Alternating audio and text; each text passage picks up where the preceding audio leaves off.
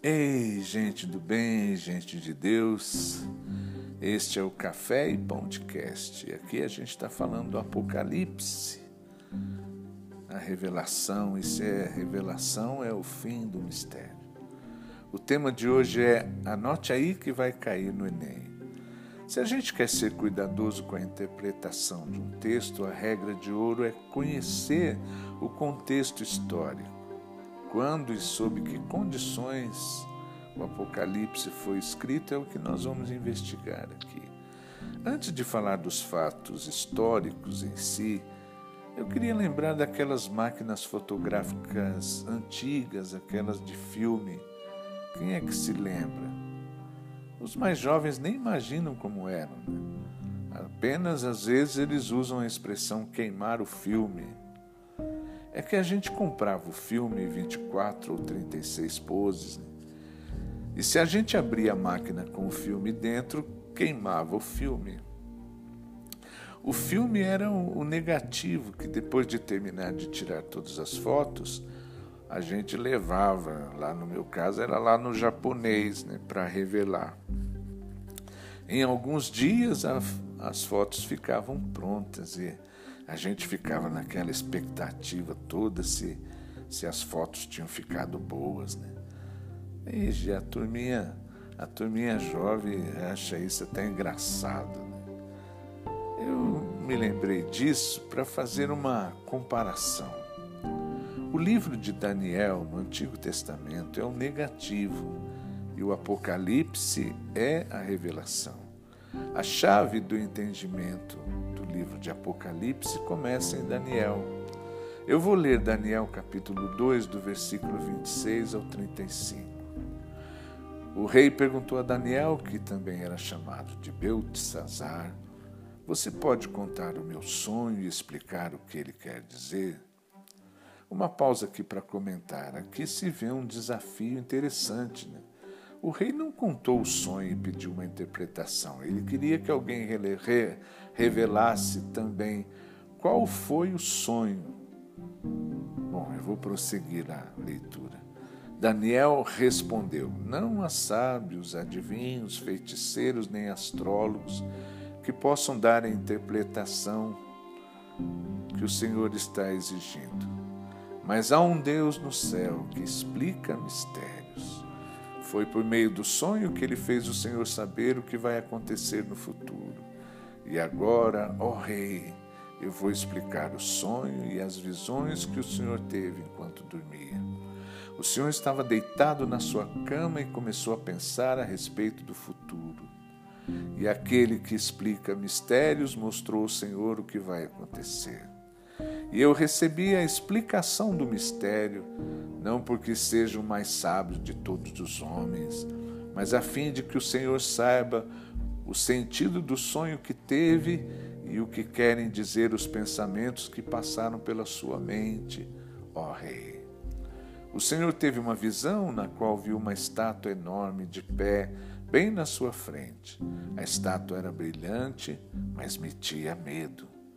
A cabeça era de ouro puro, o peito e os braços eram de prata, a barriga e os quadris eram de bronze, as pernas eram de ferro e os pés eram metade de ferro e metade de barro. Enquanto o Senhor estava olhando, a pedra se soltou de uma montanha, sem que ninguém a tivesse empurrado. A pedra caiu em cima dos pés da estátua e os despedaçou. Imediatamente o ferro, o barro, o bronze, a prata e o ouro viraram pó, como o pó que se vê no verão quando se bate o trigo para separá-lo da palha. O vento levou tudo embora sem deixar nenhum sinal, mas a pedra cresceu e se tornou uma grande montanha que cobriu o mundo inteiro. O sonho profético de Nabucodonosor estava relacionado aos grandes impérios que se estabeleceriam sobre a terra. O império é um reino em constante expansão. No império coexistem diferentes povos, raças, etnias, línguas e nações unificadas por uma única administração e submetidas a uma mesma autoridade. A cabeça de ouro era o reino da Babilônia, do próprio Nabucodonosor. No tempo do rei Belsazar, Ciro e Dario atacaram o reino da Babilônia e o venceram. Surgiu o reino Medo-Persa. Era o peito e os braços de prata. Alexandre o Grande venceu o reino Medo-Persa e surgiu o reino da Grécia, a barriga e os quadris de bronze. Alexandre conquistou praticamente o mundo inteiro. O idioma grego se tornou o principal idioma do mundo. Era o que é o inglês hoje. Até o Antigo Testamento da Bíblia foi traduzido para o grego, a chamada Septuaginta.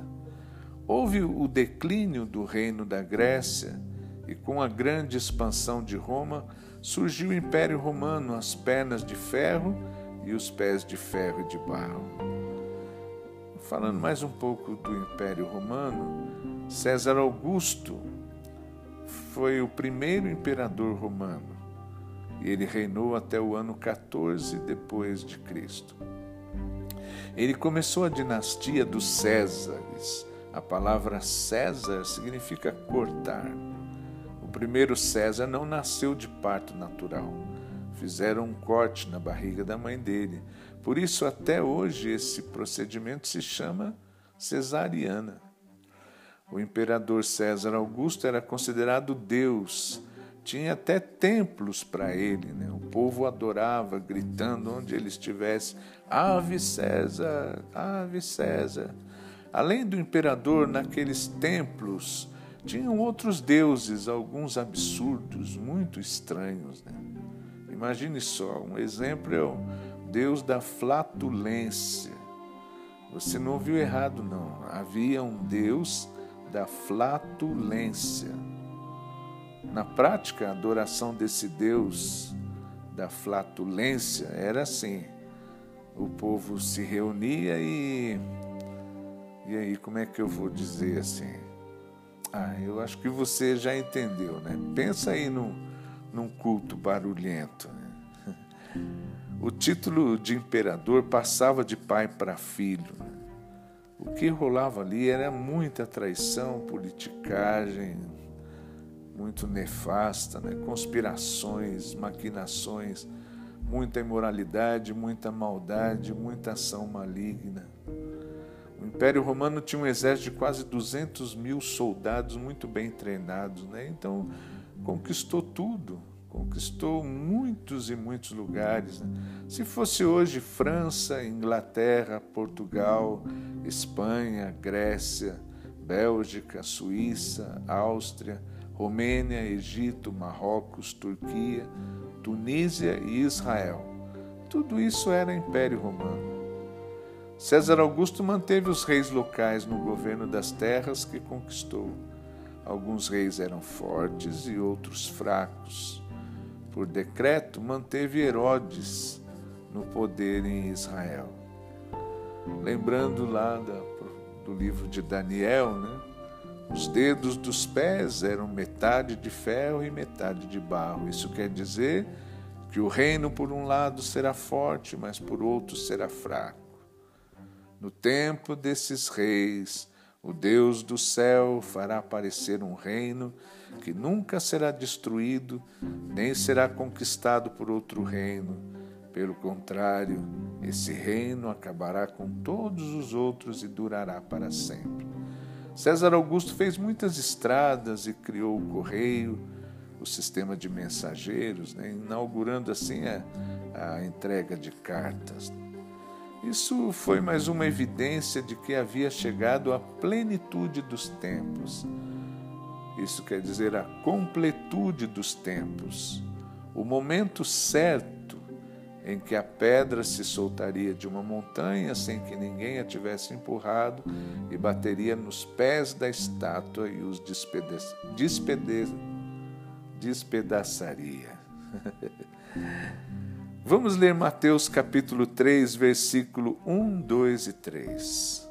Naquele tempo, João Batista foi para o deserto da Judéia e começou a pregar, dizendo: Arrependam-se dos seus pecados, porque o reino do céu está perto. A respeito de João, o profeta Isaías tinha escrito o seguinte: Alguém está gritando no deserto: Preparem o caminho para o Senhor passar, abram estradas retas para ele. Abram estradas retas para ele. Claro que essa expressão tem um sentido espiritual, mas tinha um sentido material também. Os romanos tinham feito estradas ligando todas as principais cidades. Os gregos tinham unificado a língua. Né? Nos reinos que haviam pertencido ao Império Grego, as pessoas falavam a língua nativa e falavam também o grego. E ainda mais, os judeus tinham profetizado a chegada do Messias. Os preparativos estavam completos, era a completude dos tempos, a plenitude dos tempos. Então, eis a pedra rolando montanha abaixo para bater no pé da estátua, o Império Romano. E nasceu o rei desse reino, o imperador desse império. Agostinho de Hipona, o bispo Agostinho de Hipona, na sua obra Confessiones, do ano de 397 depois de Cristo, e na sua outra obra, obra de Civitate Dei, a cidade de Deus, que ele escreveu por volta do ano 420 depois de Cristo, ele tratou do, dos pressupostos do império de Deus na terra. Ele usou essa expressão, império de Deus. Jesus não veio instituir uma religião, ele veio implantar um reino. Um reino que se expandiria por todo o mundo e reuniria gente de todos os povos, todas as línguas, todas as etnias, todas as nações, portanto, um império, o império de Deus. A pedra bateu no pé da estátua do sonho de Nabucodonosor. Cristo e César se encontraram. Eu estou dizendo isso no sentido de terem sido contemporâneos. Cristo bateu no pé de César. Quando, uma vez perguntado sobre o pagamento de impostos, Jesus disse uma frase sábia que ficou muito famosa. Ele pegou uma moeda e perguntou quem aparece aqui na, na moeda. E depois ele disse a César o que é de César, a Deus o que é de Deus. O que o Senhor quis dizer com essa frase de inegável conotação política, mas sobretudo espiritual? A César o que é de César, a Deus o que é de Deus. A moeda é de César, mas o povo não é de César. O povo é de Deus. Se a moeda é de César, o povo deverá entregá-la a César.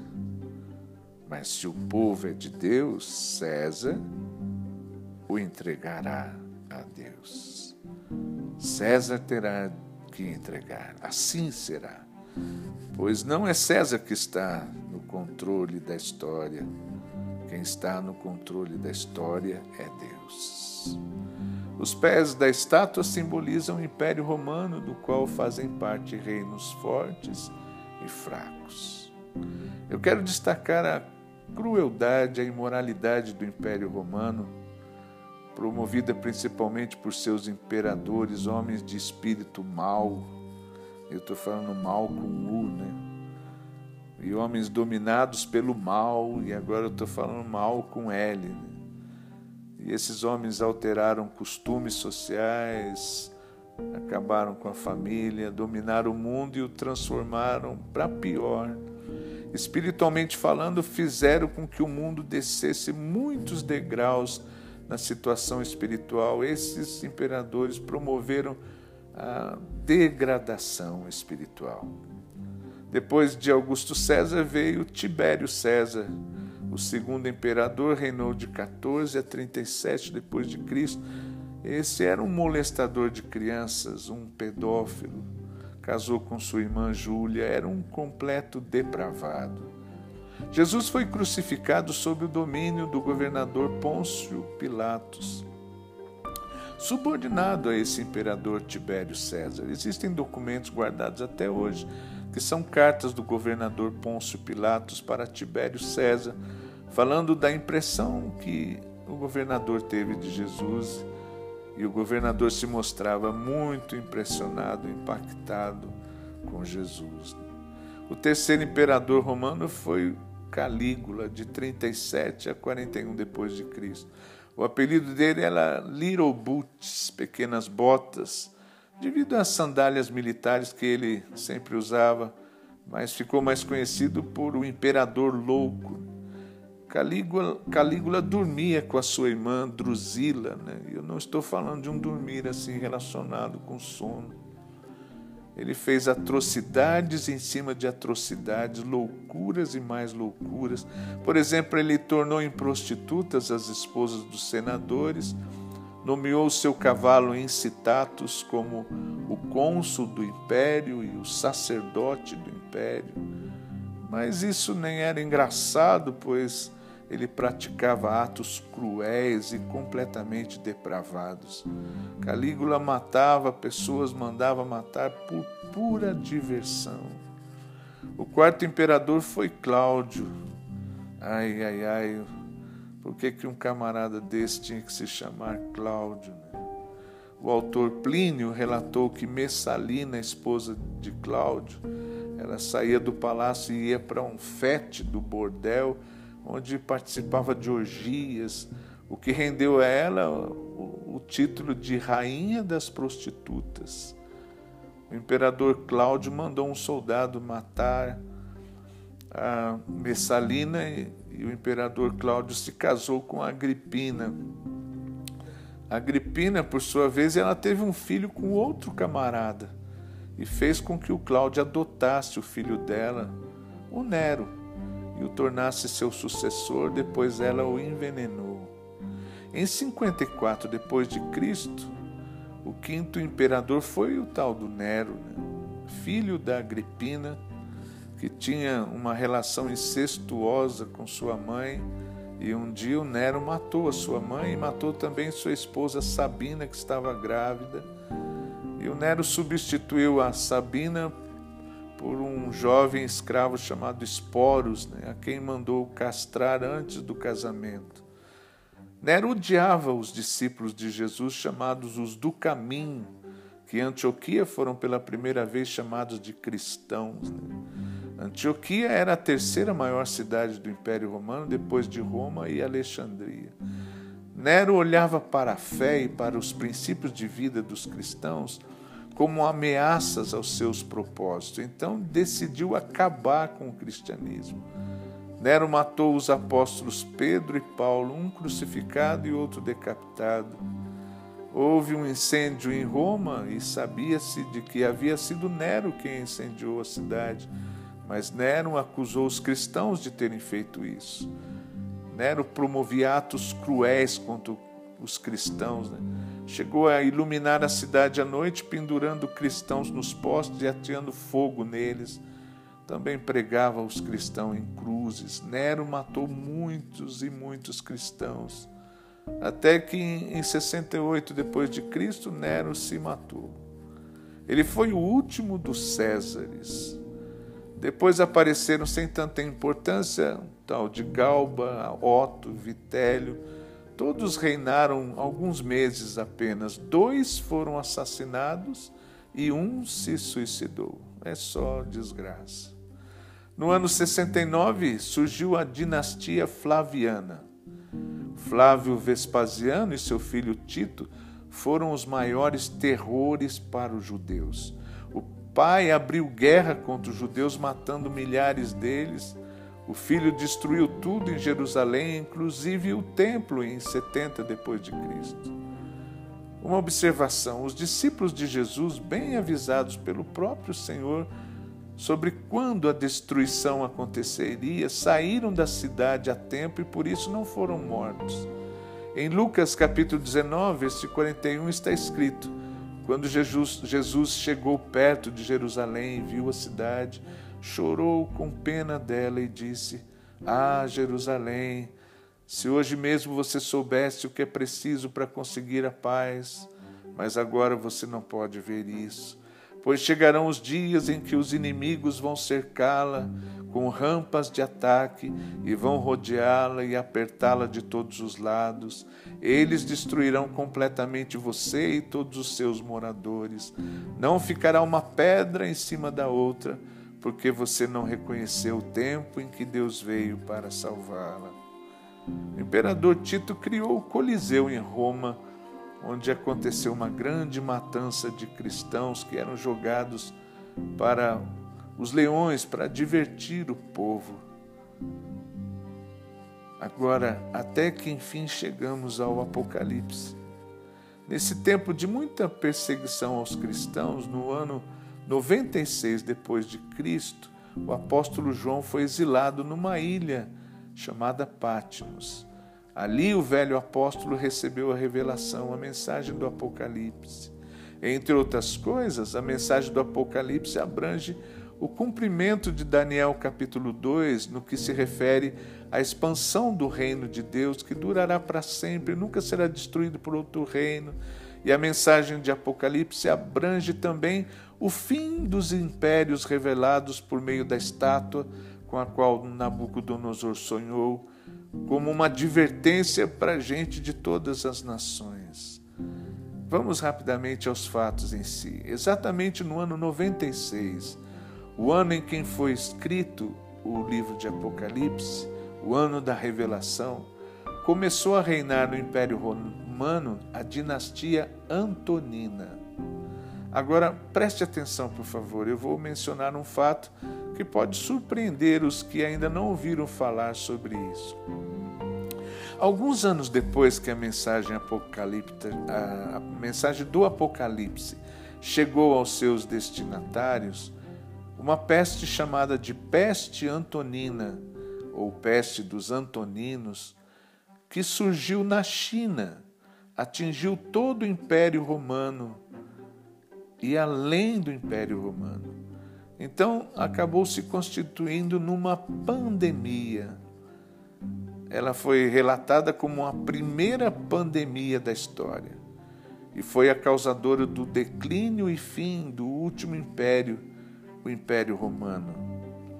Coincidência ou não, em relação com o que está acontecendo agora no mundo, essa pandemia surgiu, eu vou repetir, surgiu na China, pouco antes do ano 166 depois de Cristo, e se espalhou para o oeste, né, ao longo da rota da seda, e por navios mercantes foi seguindo e chegou em Roma.